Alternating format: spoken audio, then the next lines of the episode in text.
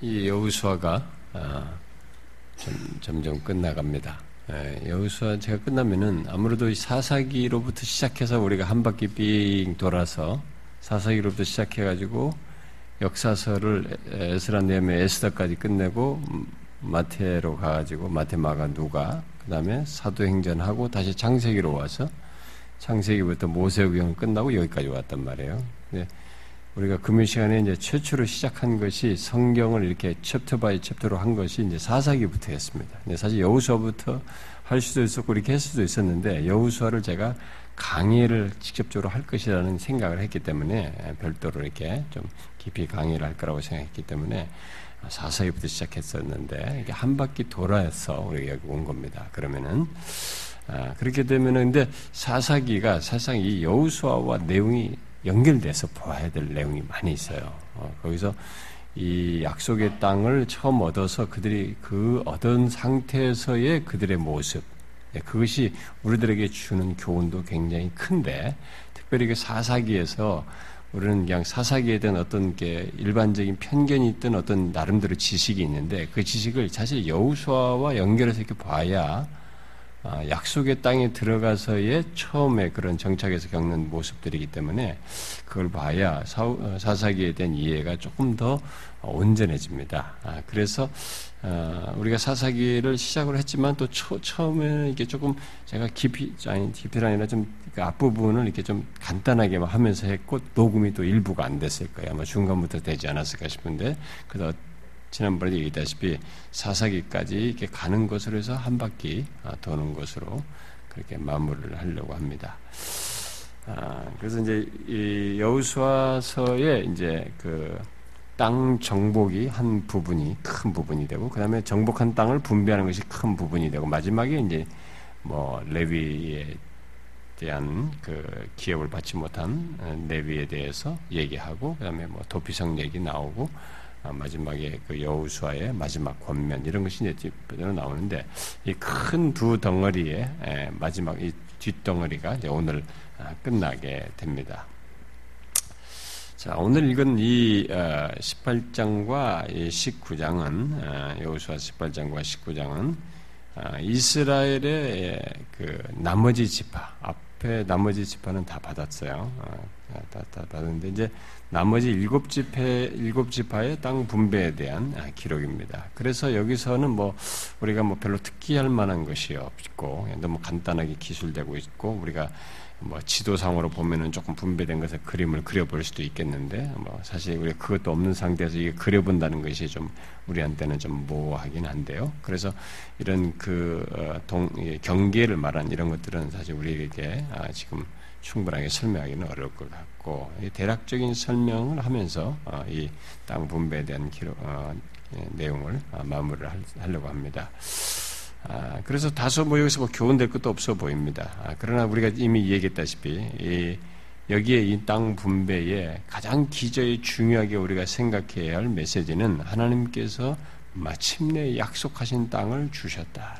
주신 것의 흔적들을 이렇게 각 지파별로 이렇게 아, 갖게 됐다는 것을 이렇게 증거로서 이게 도성들을 성읍들을 말함으로써 얘기하고 있다. 그래서 이 성읍들은 우리에게 우리에게 있어서는 그냥 그 이름이 그림 같고 뭐, 뭐 무슨 무슨 많이 혀가 돌아오지 않는 이름들이다. 뭐 이렇게 지나갈 수 있지만 이들에게 있어서 역사 속에서 하나님께서 이 순간을 주신 이스라엘에게 있어서는 굉장히 의미 있는 시간이다. 하나님께서 직접 약속하신 것을 마침내 주셔서 그들이 얻게 된 그 땅의 흔적들, 그 증거물로서의 성읍 이름들이 여기에 기록되고 있고 거론되고 있다라는 것이죠. 아, 그래서 우리에게 하나님이 내게 은혜 주셨다는 증거가 뭡니까? 라고 해서 증거로 내밀 수 있는 그 증거에 해당하는 것이 바로 이들의 각각 성읍들의 이름이다. 그래서 여기 있어서 이들에게 있어서만큼은 이 이름들은 굉장히 중요한 의미를 갖는다. 이제 그것을 우리가 전제적으로 먼저 알고 어, 이것을 살펴보면 어, 좋겠죠.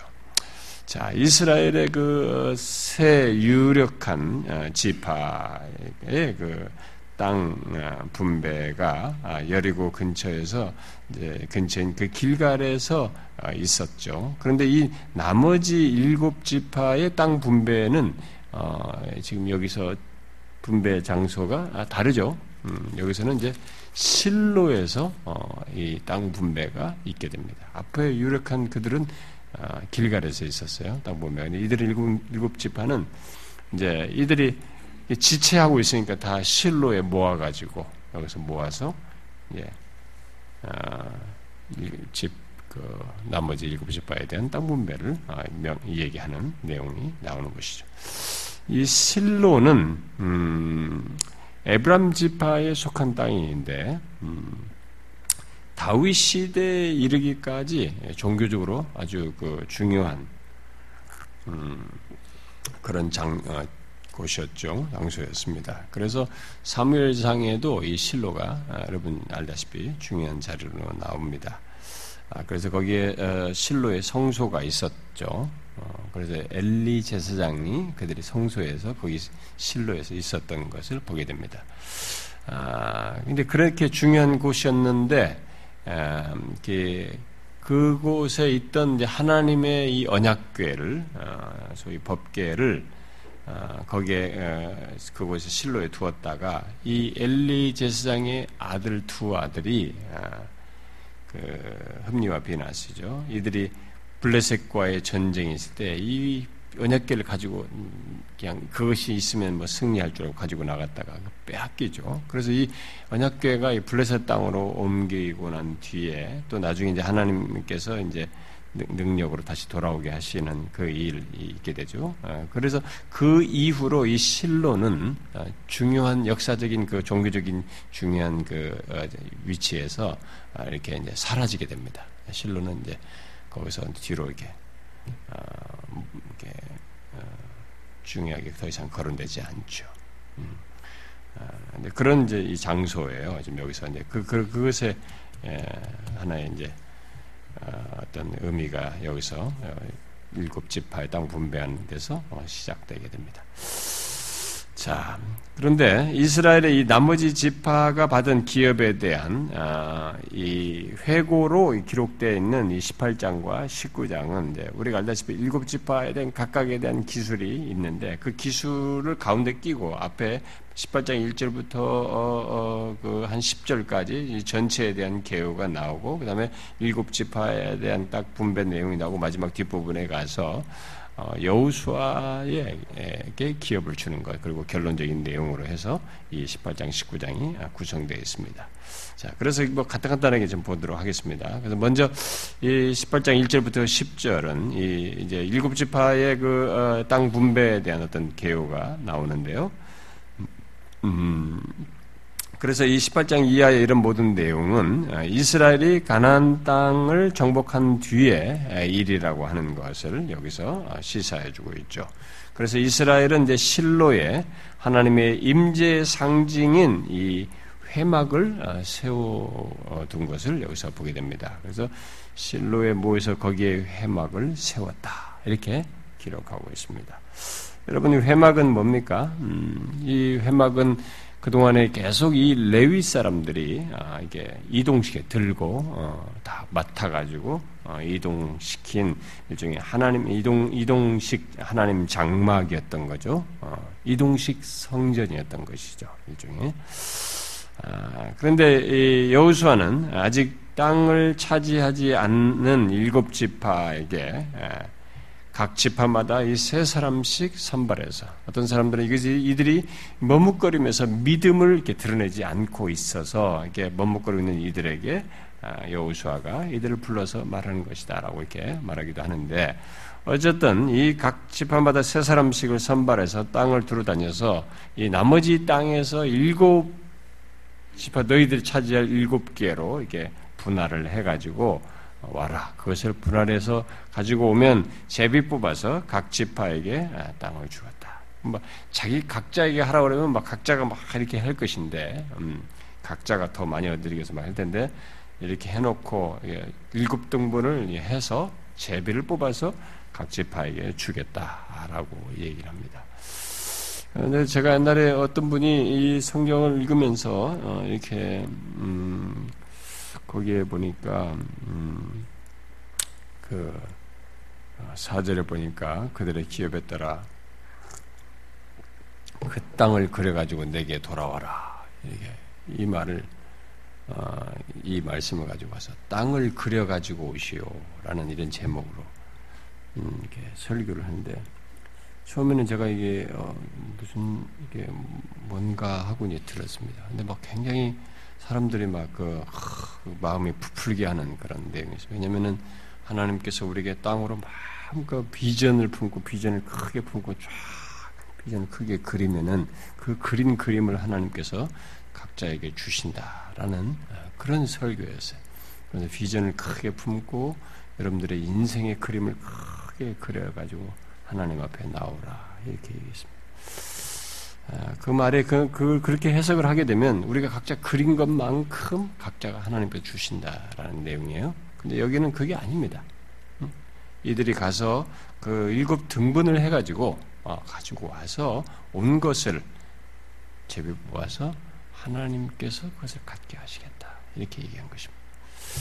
그러니까 이게 좀 우리는 기분 좋잖아요. 마음껏 그려가지고 오시요. 뭐 서부 개척 시대처럼 가서 막, 막 기둥을 막 깃발을 꼽아놓으면 이게 내 땅이야 이렇게 하듯이 마음껏 그려가지고 오시니까 막 야, 하나님이 내가 꿈꾼 걸 다 주시는구나. 상당히 부풀게 하지 않습니까? 참 우리는 아, 어떻게 성경을 그렇게 할 수 있을까? 워낙 사람들이 복을 좋아하니까 아, 이런 걸 받는 걸 너무 좋아하니까 그런 얘기 들으면 막 기분이 너무 좋잖아요. 응? 근데 그게 아니에요. 오해하면 안 됩니다. 아, 너무 안타까워요. 어, 그런 거 보게 되면요. 이렇게 명령을 하죠. 어, 그래서 같이 그래서 선발된 사람들이 그 음, 자신들이 본 것을 기록하게 되는데 그본 그 것을 기록할 것을 4절, 6절, 8절 이 말을 반복해. 어, 본 것을 본 대로 너희들이 다 기억해서 어디서 무슨 성으로 이렇게 해서 다 그려가지고 와라. 그래서 구절에 보니까 그 사람들이 가서 그 땅을 두루다니며 성읍들을 따라서 일곱 부분으로 책에 다 그걸 그려가지고 왔어요. 그래서 실로 진영이 들어와서 여호수아에게 나온 겁니다. 실제로 그렇게 했어요, 이들이. 그걸 놓고 이제 땅을 이제 제비 뽑아서 일곱 나머지 지파에게 분배해 준 것입니다. 자, 이들에게 땅을 이렇게 결국은 이렇게 이들이 가서 이렇게 막 그려가지고 정리를 해가지고 왔지만 땅을 주시는 분은 누구예요? 땅을 주시는 분은 이들에게 땅을 주시는 분 누굽니까? 3절에 그랬잖아요. 이스라엘 자손에게 이르되 너희가 너희 조상의 하나님 여호와께서 너희에게 주신 땅을 점령하러 가기를 어느 때까지 지체하겠느냐? 땅을 주시는 분은 하나님이십니다. 응? 땅을 주시는 분은 그들의 조상 하나님 여호와예요. 어, 하나님은 약속을 지키시기를 원하십니다. 그런데 그러므로 이들은 지체해서는 안 되는 거죠. 약속하신 걸 주기 때문에 그 약속한 걸 우리가 앞에서도 얘기했잖아요. 약속하신 것이 가만히 있고 가만히 있으면 약속은 저절로 오는 게 아니라 약속한 것을 얻기 위해서 그 믿음으로 나아가는 것이 있잖아요. 그렇게 약속하신 하나님을 믿고 그 말씀을 믿고 나아가는 수고가 있어야 되는단 말이에요. 근데 이들이 그 믿음을 발휘하지 않고 여기서 주 체, 지체하고 있었던 것으로 보여집니다. 그래서 이제 그 5절부터 7절에 어, 그이 기록자가 성, 어, 땅을 나누는 일에 이스라엘의 모든 지파를 일곱 지파와 함께 그 세 지파가 있고 그다음에 먼저 먼저 받은 세 지파를 다 얘기하고 또 어, 레위 지파는 음, 다른 이유로 받지 못했다 라는 이 얘기를 다 거론합니다. 그래서 전체 지파 이 레위까지 땅 분배받는 열세 열세 지파를 다 얘기하죠. 여기서 땅으로 분배로는 이제 13이 되는 거죠. 결국 아니 어, 레위까지 포함해서 말하면은 12등분 했지만 어, 기업으로 받지 못한 레위까지 말해서 결국 5절에 7절 사이에서 13을 다 거론을 하고 있습니다.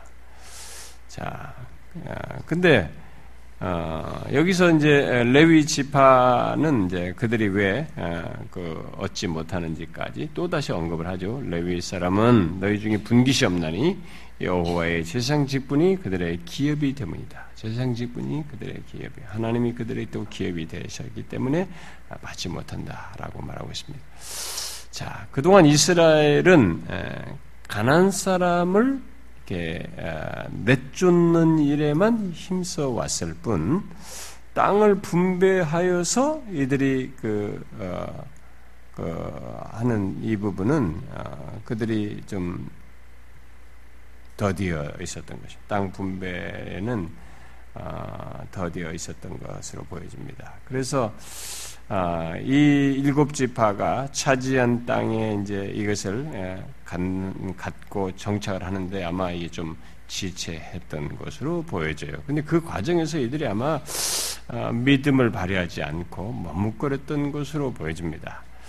아, 근데 어쨌든 이, 이 3절의 내용은 뭔가 이들이 이 나머지 일곱 지파는 상당히 수동적인 앞에는 상당히 적극적인 유다 집하나 막 하겠습니다. 뭐이 갈렙이며 모든 사람들이 적극적이었어요. 이렇게 그런 부분이 있는데 이 일곱 집하는 조금 이렇게 소극적인. 아, 그래서 나중에 북방과 남방으로 나뉠 때 주 지파가 에브라임과 에브라임이 북쪽에서는 주 역할을 제일 크게 땅을 차지하게 됐지만 주 역할을 하고 여기는 남방은 유다가 큰 역할을 해서 이렇게 탁 갈라지. 나머지는 이렇게 거기에 그냥 같이 묻어가는데 그런. 분위기를 여기서부터 벌써 드러내. 땅을 찾았는데 여기서부터 이런 것이 드러납니다. 그래서 이 어, 일곱 지파가 차지한 땅의 면적도 이 가나안 땅을 차지해서 이들이 차지한 전체 면적에 이스라엘이 따지한 차지한 땅 전체 3분의 1밖에 안 돼요. 일곱 지파. 그러니까 3분의 유다 지파가 3분의 1을 차지하고 그다음에 에브라임과 문하세가 3분의 1을 차지해요. 그이 나머지 일곱 지파가 3분의 1 차지합니다. 그러니까 면적상으로는 사실은 작죠. 그래서 후에 이 나머지 지파 중에 일부가 아, 이 유력한 이 세 지파에 이렇게 흡수돼요. 특별히 시몬이 이렇게 유다와 이렇게 흡수됩니다. 섞여 아, 그 땅의 지역이 그쪽으로 이렇게 같이 흡수되는 그런 모습을 아, 보이게 됩니다. 자, 그 다음에 이제 그 11절부터 어, 28절까지요. 음, 11절부터 28절까지 예, 그 지파, 여기는 이제 베냐민 지파, 네, 대표적으로 이제 개요를 말한 다음에 일곱 지파 중에 첫 번째로 베냐민 지파의 기업을 받는, 어, 받은 땅에 대해서 얘기하는데요. 여기 나머지 지파 중에 이 베냐민 지파를 이제 가장 먼저 언급을 하죠. 네, 그 이유는 아마 이, 이 일곱 지파 중에서 베냐민 지파가 또 가장 어, 어, 유력한 좀 이렇게 어떤 비중 있는 지파이기도 하고요.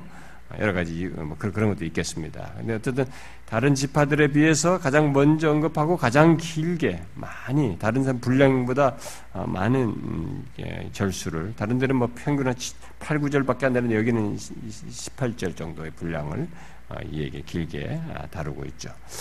아, 그래서 뭐 이스라엘 내 비중도 비중이겠고 어, 이 어떤 이 베냐민 지파는 이 유다 지파와 아, 이 남쪽의 유다 지파와 북쪽의 에브라임 지파의 중간에 끼어 있어요. 서로가. 예, 어, 그 서로 접하여서 두 지파 사이에서 어떤 완충 역할을 하는 예, 그런 위치에도 있었습니다.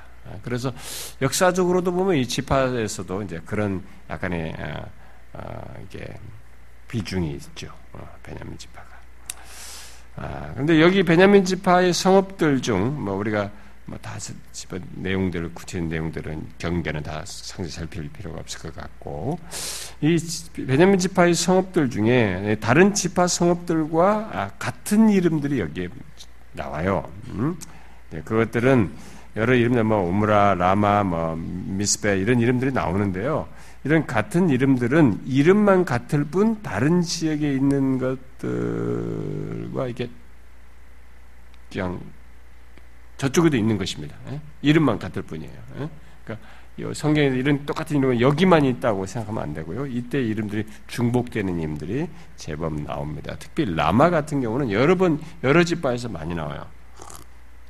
여러 군데서 나옵니다. 왜냐하면 라마라는 뜻이 아, 높은 뜻이거든요. 그러니까 높은 뜻을 뜻이 높은 곳, 아니, 높은 곳이거든요. 높은 곳이라고 한 곳이 있는 곳에는 라마라는 이름을 각 지파별로 이렇게 지어서 두었. 아니 각 그 지역에서 두었던 것 같습니다. 그래서 라마라는 이름이 여러 지파에 나와요. 근데 꼭 한 곳의 이름을 말하는 것은 아닙니다. 뭐그 정도로 우리가 이건 좀 지나가면 좋을 것 같고요. 예, 그 다음 지파가 이제 시몬 지파인데요. 19장 1절부터 9절에 시몬 지파의 기업에 대해서 나옵니다.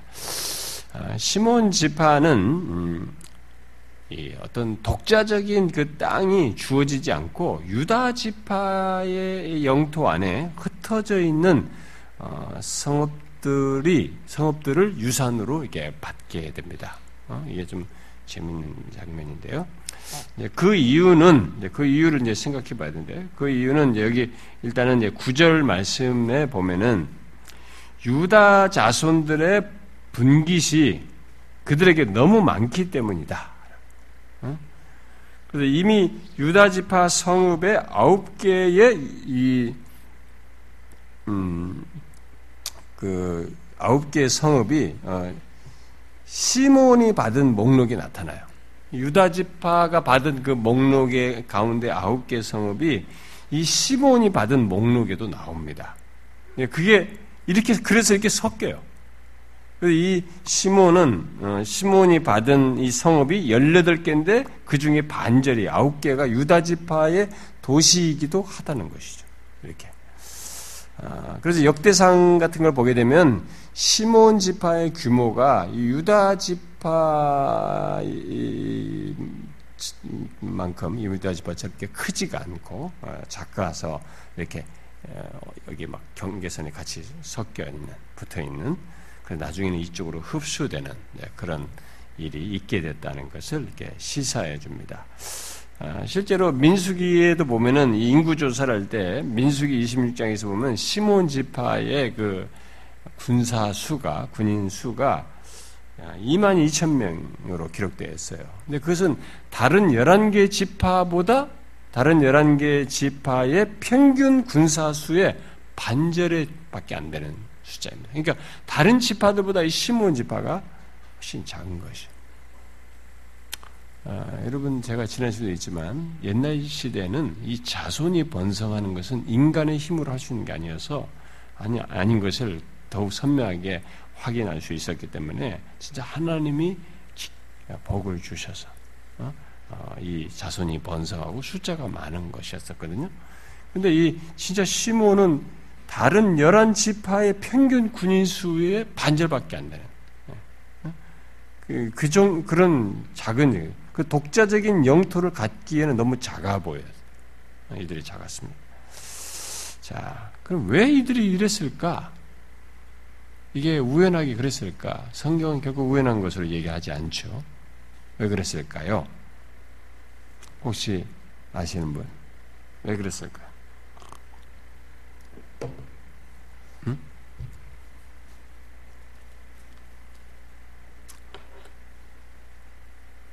왜 그랬을까요? 음? 아, 디나 강간 사건으로 저주를 받아가지고, 음. 자, 한번 읽어봅시다, 우리 그러면. 창세기, 어, 49장,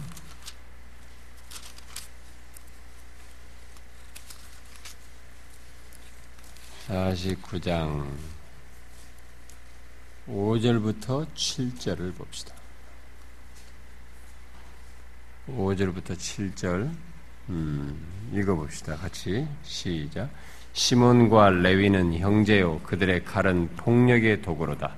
내 호나 그들의 모의에 상관하지 말지어다.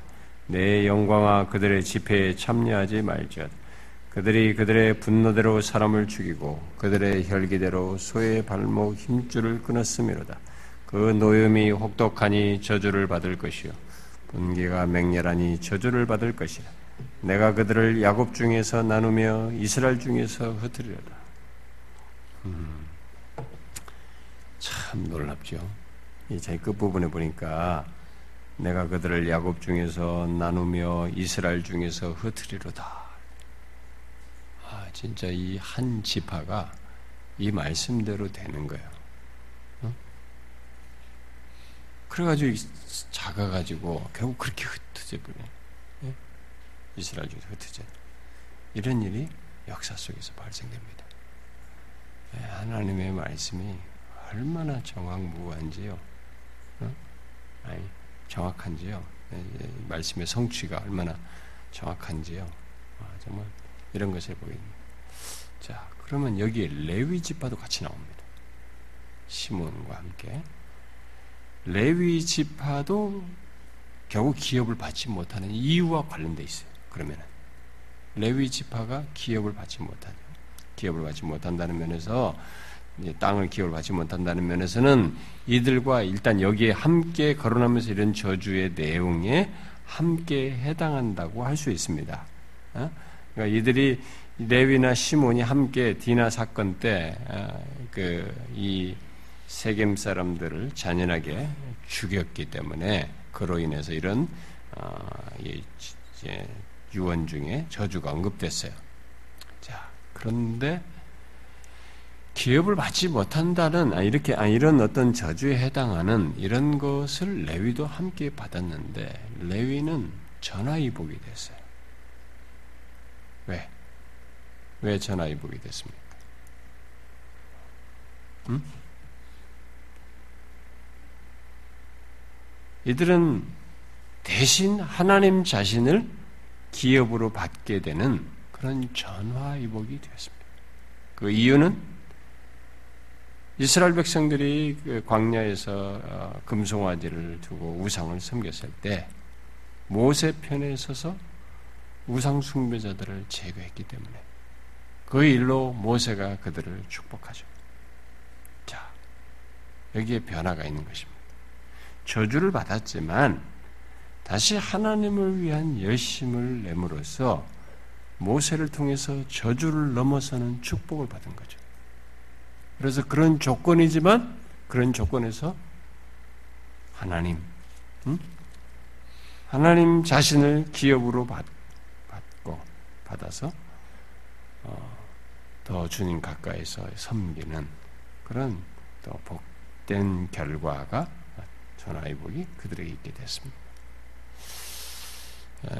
우리는 하나님 앞에서 어, 어떤 것들에 대해서 이게 자기 자신들이 온전치 못하거나 죄악된 거나 이런 것으로 이렇게 어, 끝난다고 생각하기보다 우리는 그것에 대해서 돌이켜 회개하여 하나님께로 가까이 나아가는 것 아, 이런 것들에 대해서 하나님은 아, 우리를 이렇게 저주에서 축복으로 어, 그 조건 속에서도 그 조건 속에서 우리에게 저주에서 축복으로 이런 은혜의 자리로 어, 이끄시는 것이 하나님의 역사 속에서 아주 흔하게 있는 것을 어, 우리는 압니다.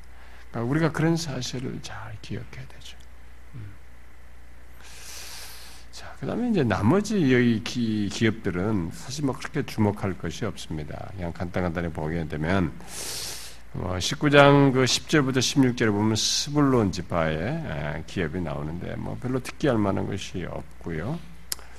아, 예. 단지 이들이 받은 성읍들 가운데 이 베들레헴이라는 이름이 나오는데, 이 베들레헴은 메시아가 나신 유대 땅의 베들레헴이 아닙니다. 이름만 같을 뿐이에요. 네, 그런 것만 좀 헷갈리지 않으면 좋겠고. 그 다음에 이제 19장 17절부터 23절에 이사가리 지파가 받은 기업이 나오는데 여기도 별로 특이할 것은 없고요. 어, 근데 이들의 차지한 땅 중에 이제 하나 걸어놓으면 이스르엘이라고 하는 이 땅이 있는데 이사갈은 이스라엘이 굉장히 비옥한 땅이에요. 유다 유다 땅에서 유다 유다 안에서 아, 예, 이스라엘 지방 안에서 어, 이스라엘은 아주 비옥한 땅입니다. 그 땅을 이들이 차지했습니다. 아, 그리고 이 땅은 가난 전역으로 연결되는 아주 중요한 도로가 있는 곳이었는데 바로 거기를 이사갈 지파가 차지하게 됐습니다. 그 다음에 아셀 지파는 20, 19장 24절부터 31절에 나오는 이들 이사갈 아, 아셀 지파의 지역은 받은 금가등은 뭐 진짜 여기는 그 경계 정도만 나오고 있습니다. 그 다음에 이제 마지막 그 어, 일곱 지파 중에 마지막 아니군요. 납달리가 있군요. 납달리 19장 32절 39절은 납달리 지파의 그 기업이 나오는데요.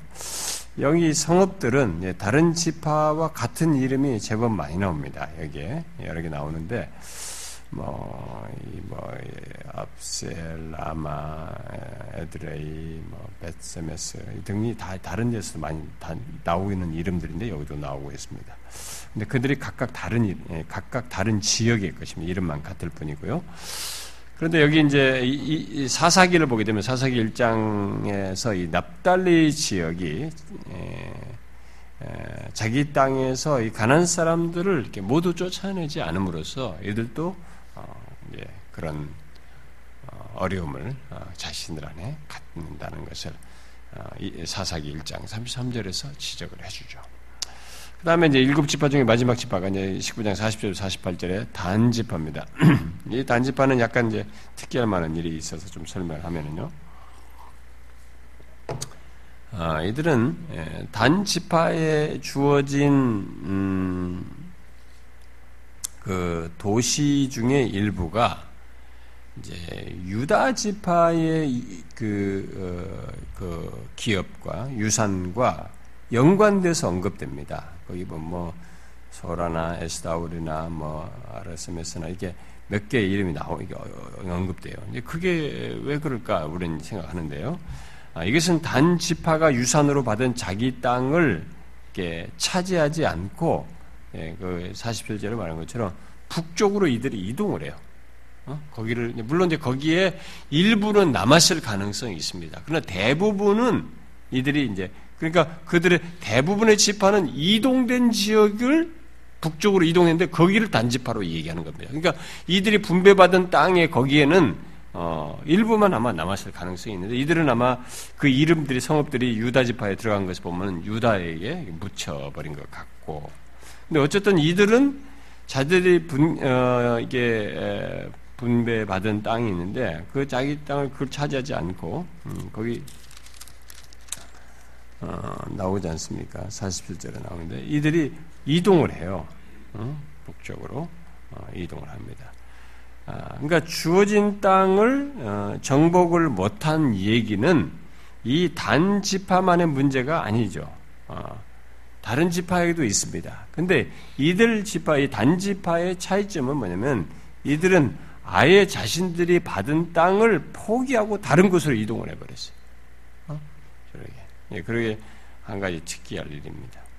그래서 이들은 가난 땅을 가난 땅의 그 어, 최북단이죠. 최북쪽으로 이동을 해서 그 레셈을 정복하여서 그곳에 머무르게 됩니다. 아, 예, 남쪽 지역을 처음에 받았는데 북쪽으로 가서 정착을 하게 된 이런 네, 특별한 케이스입니다. 물론 단 지파의 일부는 아까 말한 것처럼 남쪽에 분배하던 그 자리에 남아 있을 수는 정착했을 수도 있습니다. 그러나 대다수가 북쪽으로 이동해 정착하기 때문에 단 지파가 이제 북쪽으로 언급이 되는 것입니다. 자, 그래서 후에 우리들이 이스라엘 전 이스라엘 이스라엘을 전체를 얘기할 때 흔히 어떻게 말해? 단에서 부엘세바까지 이런 말을 쓰죠. 그러니까 단이 북든 북제 북단이에요. 지금도 보면 이들이 이 여기를 단이라고 레셈을 단이라고 했다고 하는데 그 단으로 이름을 바꿔놔가지고 지역 자체가 지금도 단으로 남아있다고 그래요 이스라엘이에요 팔레스틴 땅이. 그러니까 이들이 단에서부터 부엘세바 북단에 이제 이들이 정착을 하게 된 것입니다. 그런데 이제 사사기 일장을 보게 되면은 사사기 일장에서 이 단지파가 가난 사람들에 의해서 이렇게 압박을 받아가지고 산악지대로 떠나요. 거기서 이렇게. 어? 거기가 이제 산악지대 연결되어 있는데 산악지대로 떠나는 것이 기록되었습니다. 결국 뭡니까? 단지파가 단지파는 아, 그런 결과를 통해서 뭔가 자기 임의적이고 어? 자기 임의적이고 하나님께서 분배를 받는 자기 임의적이고 일종의 극단적인 그런 결정을 내렸고 그 가운데서 이런 실패를 하게 된 하나의 케이스가 됩니다. 그런 상징이 되는 것이죠. 그러니까 그 땅을 가서 정복을 해서 그 거기서 살 살아도 충분한데 말이죠. 그걸 안 하고 그게 정복이 어려움이 있었는지 어쨌는지 그렇게 하고 오히려 좋지가 않았다고 판단을 했는지 어? 이쪽으로 가서 이렇게 했는데 결국은 그들이 거기서 자신들이 단지파에는 샘의 근원이 있어요. 큰 샘이 있습니다. 아주 믿기지 않을 정도로 심히 있어요. 근데 거기서 이렇게 북쪽으로 빠지는 산악지도 빠지는 이런 일을 예, 나중에 사사기에서 나온단 말이에요. 근데 그것이 결국 하나의 그런 상징적인 케이스가 된 겁니다. 실패와 어? 그런 극단적인 어떤 결정을 한 아, 케이스가 된 거죠. 그 우리들에게 있어서도 신앙의 여정에서도 마찬가지입니다. 하나님께서 우리에게 주시는 것이 있지만은 아, 사실 그런 것에 대해서 우리가 아, 내가 너무 임의적이고 극단적인 결정을 내려가지고 어? 거기서 얼마든지 믿음을 발휘해서 하나님이 일하시는 걸 봐야 되는데 그걸 못 보고 그냥 야, 어렵다 피하고 어렵다는 걸 제껴버리고 뭐 이렇게 해버리는 거야. 그러니까 거기서 그 가운데 그렇게 있음으로써 하나님 믿음으로 행하는 데서 하나님의 역사하심을 볼 수 있는데 그 역사를 못 보는 거야. 뭐 자신들이 이미지를 택해서 거기서 한 것이니까 결국 잘 될 것 같지만은 결국 쫓겨난단 말이죠. 예, 그런 결과를 통해서 실패를 경험하는 일이 있게 된단 말이에요. 그래서 우리의 신앙의 세계 속에서 우리는 이런 사실을 이런 이런 단 같은 케이스가 되지 말아야 되죠. 어? 뭐 그런 것을 우리가 여기서 아, 교훈한다고 볼 수 있겠습니다. 자, 그 다음에 이제 19장. 오늘 이 내용은 이게 너무 이게 많은 집합이 간단간단한 땅 분배만 주로 내용이 있어서 뭐 크게 어떤 주목할 내용이 없어 보이는데요. 아, 그래도 이제 우리가 이런 사실 속에서 이제 그런 내용들을 좀 주목할 필요가 있고, 이제 그 49절과 50절에 보면요. 이제 여호수아에게 기업을 주는 내용이 예, 나옵니다. 자, 이 땅 분배의 내용, 집 이스라엘 전체에게 땅을 분배하기 시작한 이 내용의 이 마지막 내용은 여호수아에게 여호수아 가족에게 땅을 분배하는 내용으로 마무리를 짓고 있습니다. 자, 열두 정탐꾼 중에 두 정탐꾼 여호수아와 갈렙은 어? 하나님께서 이 그 가나안 땅을 차지하게 하시겠다라고 어, 약속을 했었어요. 근데 그 중에 이 갈렙은 그래가지고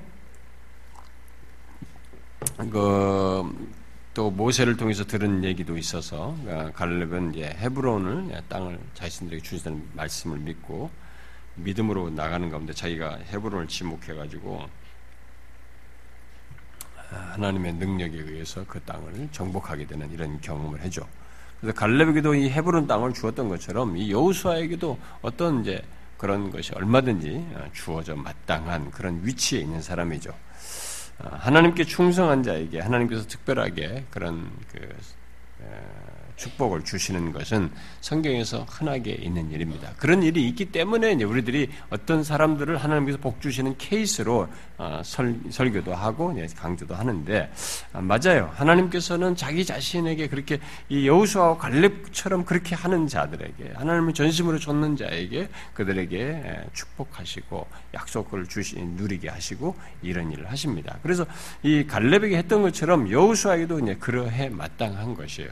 그런데 여기 내용을 보게 되면 이스라엘 자손이 주어가 49절의 주어가 이스라엘 자손이에요. 여호수아가 아니고 보니까 이스라엘 자손이 어, 그러니까 이스라엘 백성들이 나서서 어, 이 여호수아에게 땅을 주는 것을 볼 수가 있습니다.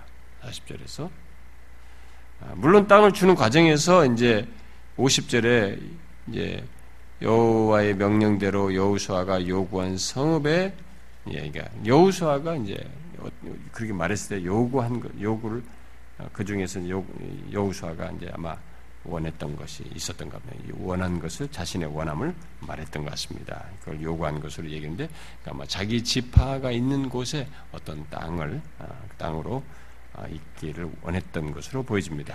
그러나 어쨌든 이 내용상에서 주목할 것은 이스라엘 백성들이 나서서 그에게 땅을 주었다라는 것입니다. 자, 하나님께서 여호수아에게 땅을 약속했다는 말이 그런 구체적인 표현은 성경에 없어요.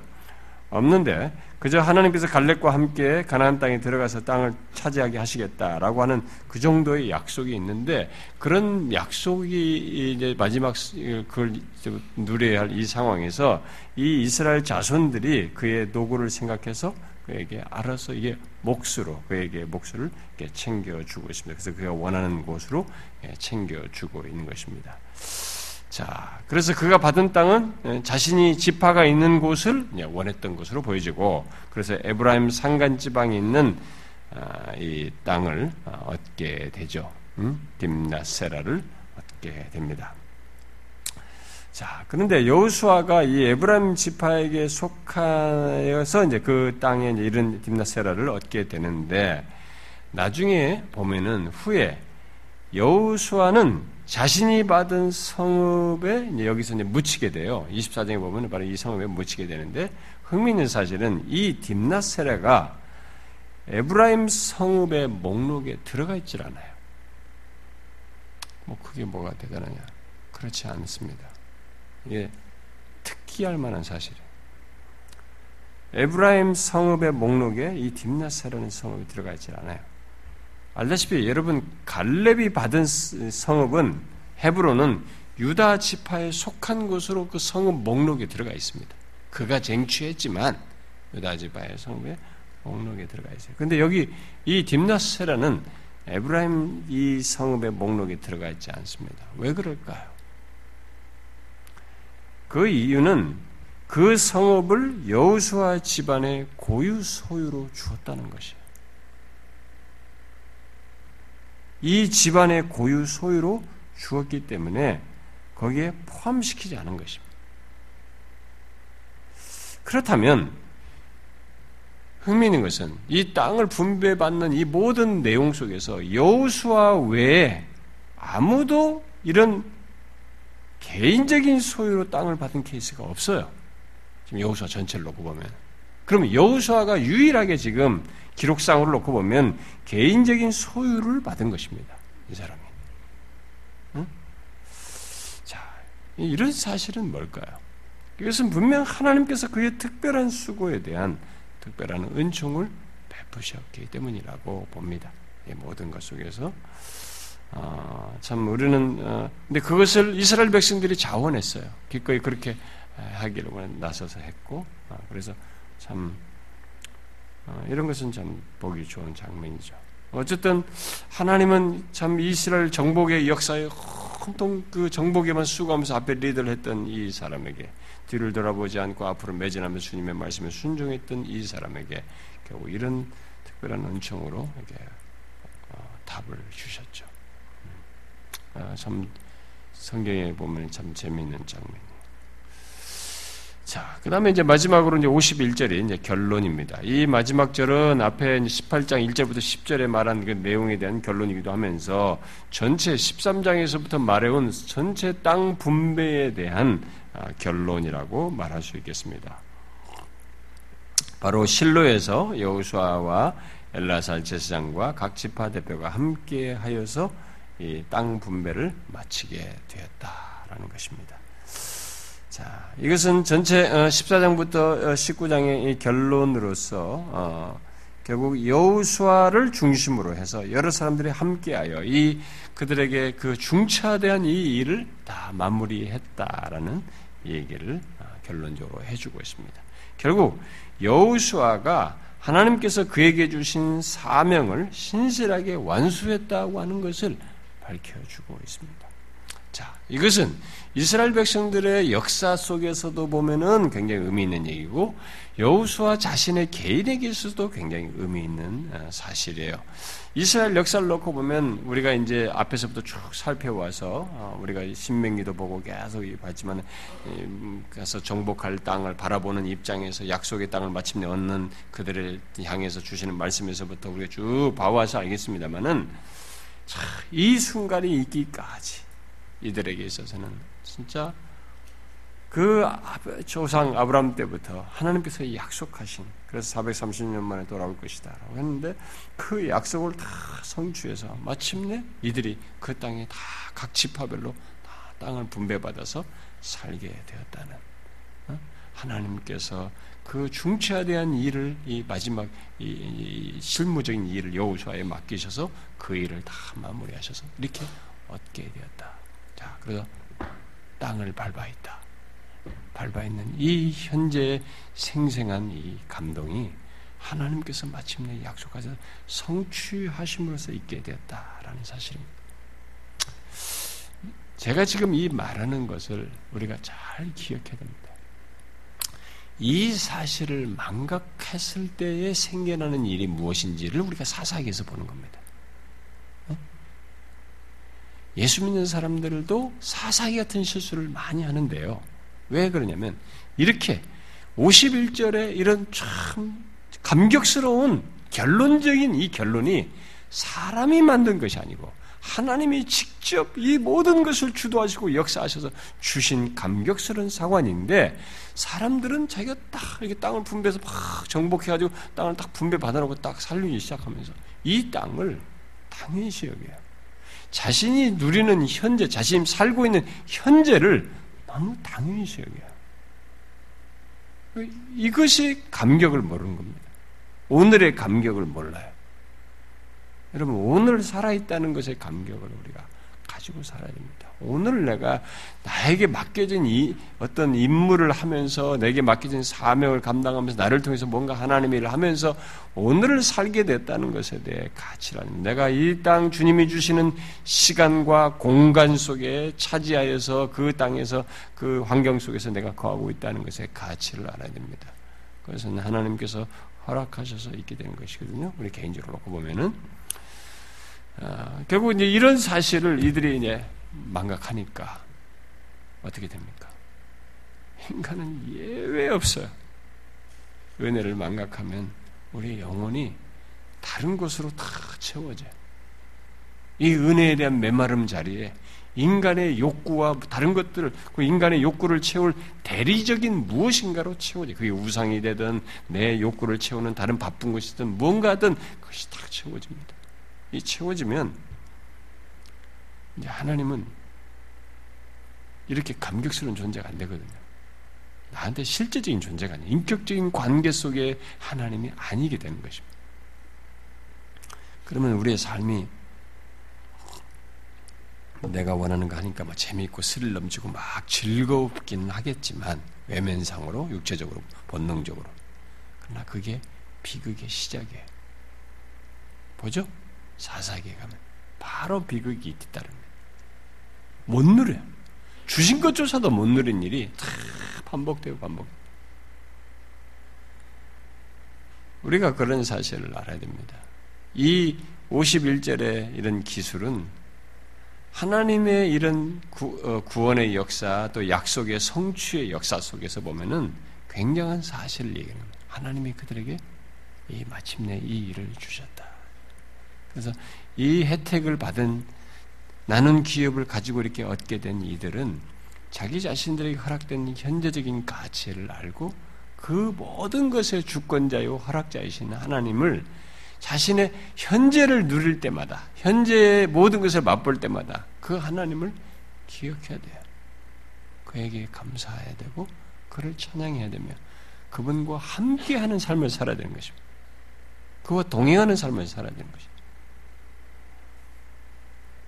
우리가 사사기 배울 때 사사기를 다시 살필 때 보겠습니다만 그것을 망각하고 나서 다른 것으로 다 대치되니까 그게 우상이 됐든 뭐든 간에 근데 하나님을 믿던 사람들이 바로 우상으로 안 가거든요.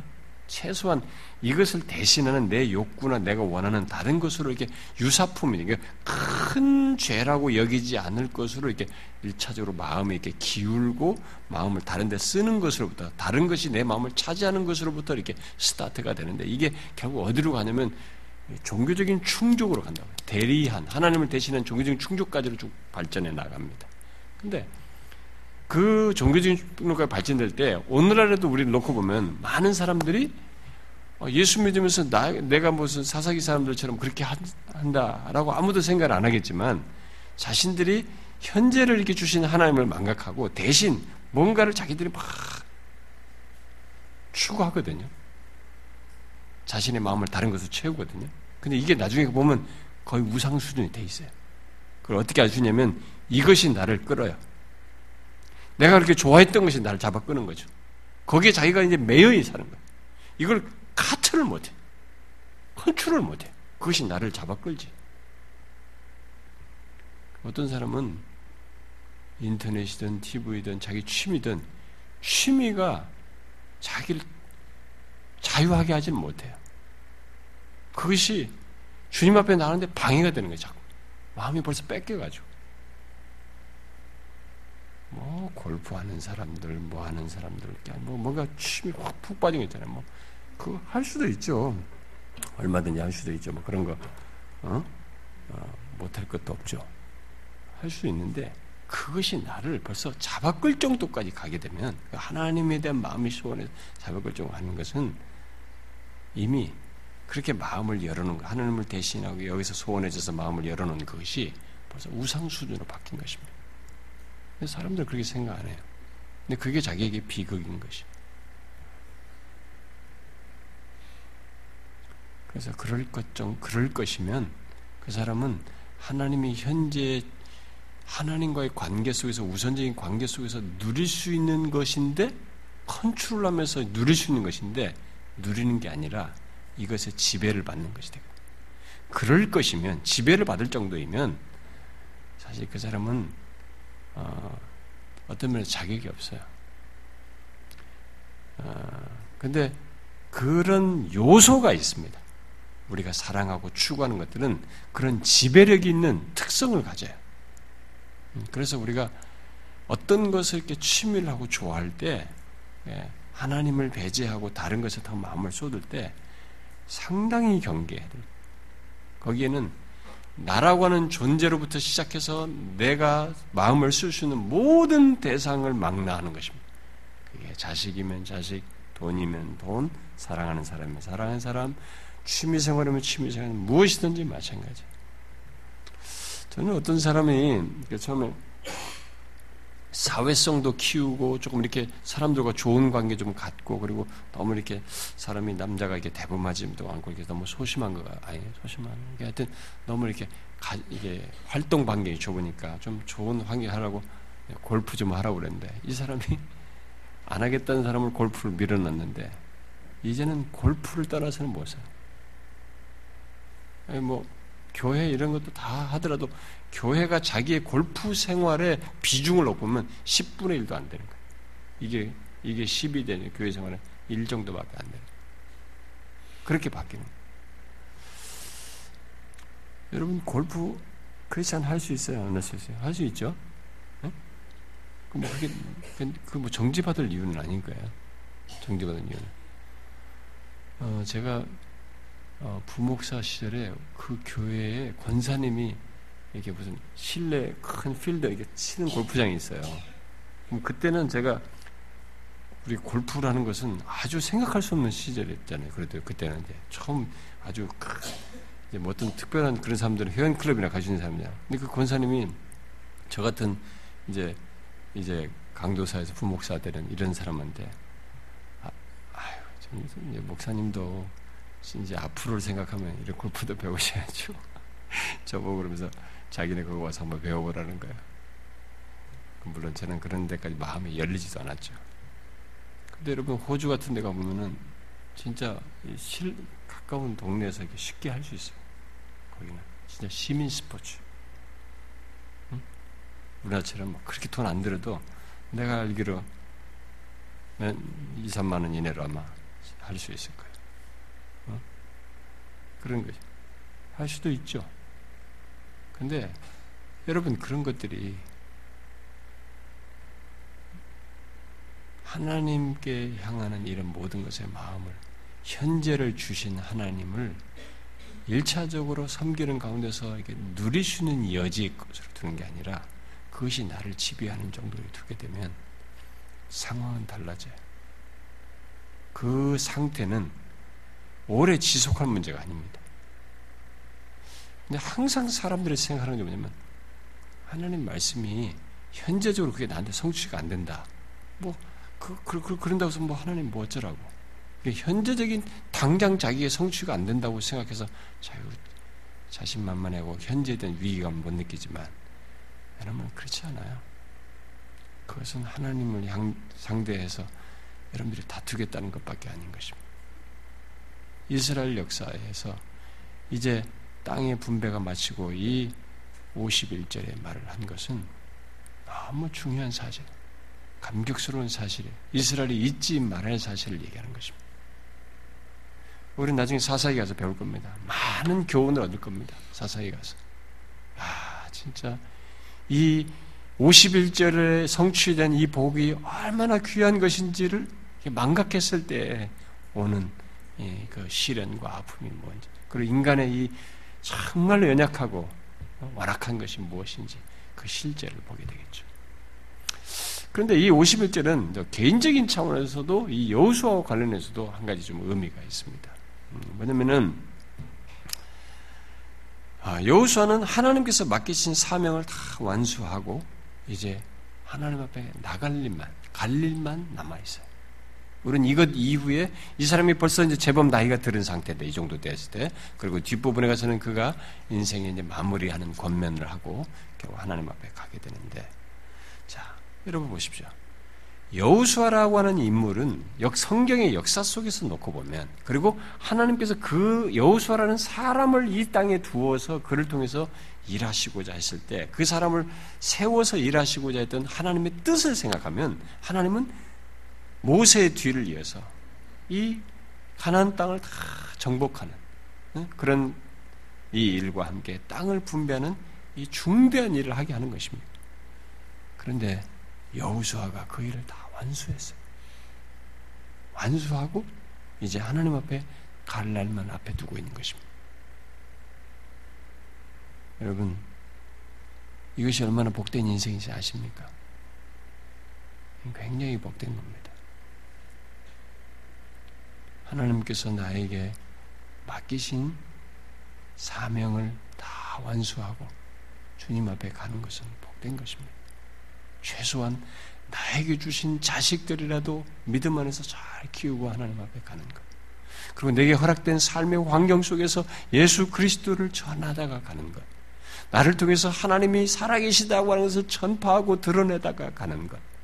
내 인생이 얼마 70년이 허락되든 80년이 허락되든 어, 몇십 년이 허락되든 그 기간 동안에 설사 아주 짧은 세월이 흘러간다 허락된다 할지라도 실제로 보면 많은 사람들이 짧은 인생에 허락돼서 가는 사람도 있습니다. 근데 그것이 허락된다 할지라도 그 기간 동안에 자기에게 맡기신 사명을 다 완수하고 하나님께 나아가는 것은 복된 것입니다.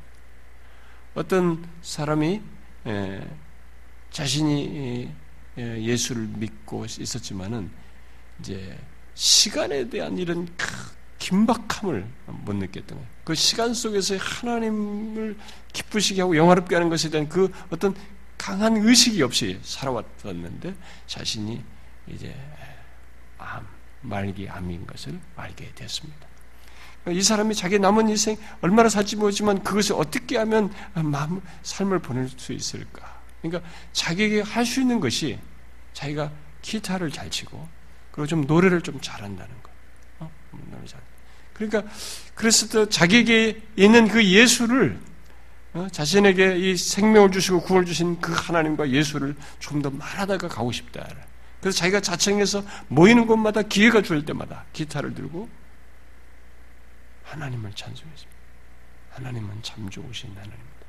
그는 우리의 전능자, 우리의 구원주이시다. 라는 그런 가사를 담은 하나님은 어떤 분이시다는 수식어를 담은 그 가사들을 계속 담아서 찬송을 하고 그런데 사람들이 처음에는 이 사람이 그냥 평범한 사람인 줄 알고 그 사람의 찬송을 들었는데 이 사람이 말기 암이라는 죽음을 앞에 두고 있다는 사실을 알게 됐습니다. 그런 지식과는 달리 이 사람은 너무 얼굴이 밝았고 마치 그냥 저 사람들에게 뭘 줄 것이 양 그렇게 얼굴을 가지고 찬송을 하니까 이 사람들에게 충격이 된 거예요. 도전이 된. 그래서 결국 그런 사실을 통해서 그 찬송을 들었던 사람들에게 큰 도전이 됐어요. 남은 여생 짧은 시간에 결국 그 사람은 그렇게 하다가 죽었습니다. 그 사람은 자격이 맡기신 사명을 일종의 그런 과정 속에서 완수하고 하나님 앞에 가는 거예요. 어떤 식으로든 하나님은 우리에게 인생 중에 이 땅에 그냥 무의미하게 살라고 하진 않습니다. 그저 잘 먹고 잘 사, 이게 하다가 죽으라는 얘기는 아닙니다. 하나님의 백성은 다 누구에게나 이 땅에 존재하면서 가져야 할 주님의 영광을 위해 살아야 할 어떤 최소한의 사명을 다 가지고 있습니다. 자기의 삶의 반경 속에서 그런 사명을 완수하고 하나님께 나아가는 거 한번 생각해 보십시오. 그것보다 복된 게 어디 있어요? 한 번밖에 없는 인생. 쉬 지나가는 인생. 제가 소식지를 이렇게 우리 1호로부터 100호까지 묶은 걸 이렇게 주고 참 감회가 새롭더라고. 아, 막 우리 교회 있다가 떠나서 뭐첫 페이지에 막 너무 많은 사람이 우리 교회 함께한 사람들로 나와 있는데 그 이제 아마 그때 친구들 우리 교회 데려온 사람들까지 무조건 다 함께하는 사람들로 다 집어넣어가지고 사실 계속 함께할 사람이 아니었는데 처음에 많이 들어가 있더라고요. 그리고 그 뒤로 보니까 뭐 새로운 사람들 있다가 간 사람들 뭐 신학생으로 간 사람 사역지로 떠난 사람 외국으로 간 사람 뭐 어떤 사람 또 어떤 사람도 마음이 상해서 떠난 사람들까지 다 역사가 거의 다 있더라고요. 쭉 보면서. 근데 사실 이게 어제 같아요. 쭉 훑어보니까 싹 지나갔습니다 우리는 금방 지날 겁니다 그리고 우리 중에 누구도 나의 순서대로 하나님 앞에 가는 건 아니잖아요. 응? 다 달리해서 하나님 앞에 갈 거 아닙니까? 그런데 주어진 그 시간 동안에 현재 현재 매일 매일 하나님께서 나를 이 땅에 두신 목적을 이루고 뜻을 이루면서 맡기신 그 뜻을 성취한 가운데 하나님 앞에 간다는 것. 그게 얼마나 복된 것입니까? 여호수아에게 너무 복된 장면. 야, 그 엄청난 일을 다 완수하고 이제 하나님 앞에 갈 일만 앞에 두고 있습니다. 저와 여러분이 그렇게 인생을 살다가 주님 앞에 서면 좋겠어요. 여러분 그런 소원을 가지십시오. 어, 얼마나 복된 겁니까? 그리고 마지막에 떠나기 전에는 정말로 자식들에게 어? 아브람처럼 어, 야곱처럼 이렇게 유언적인 축복을 하고 또 이스라엘 백성들에게 이 여호수아도 그렇게 했던 것처럼 그들에게 마지막 복된 메시지를 전하고 하나님 앞에 간다고 하면 얼마나 우리가 복된 인생의 그 마무리를 하게 되는 것이겠습니까? 여러분 그럴 수 있기를 구하십시오. 기도합시다.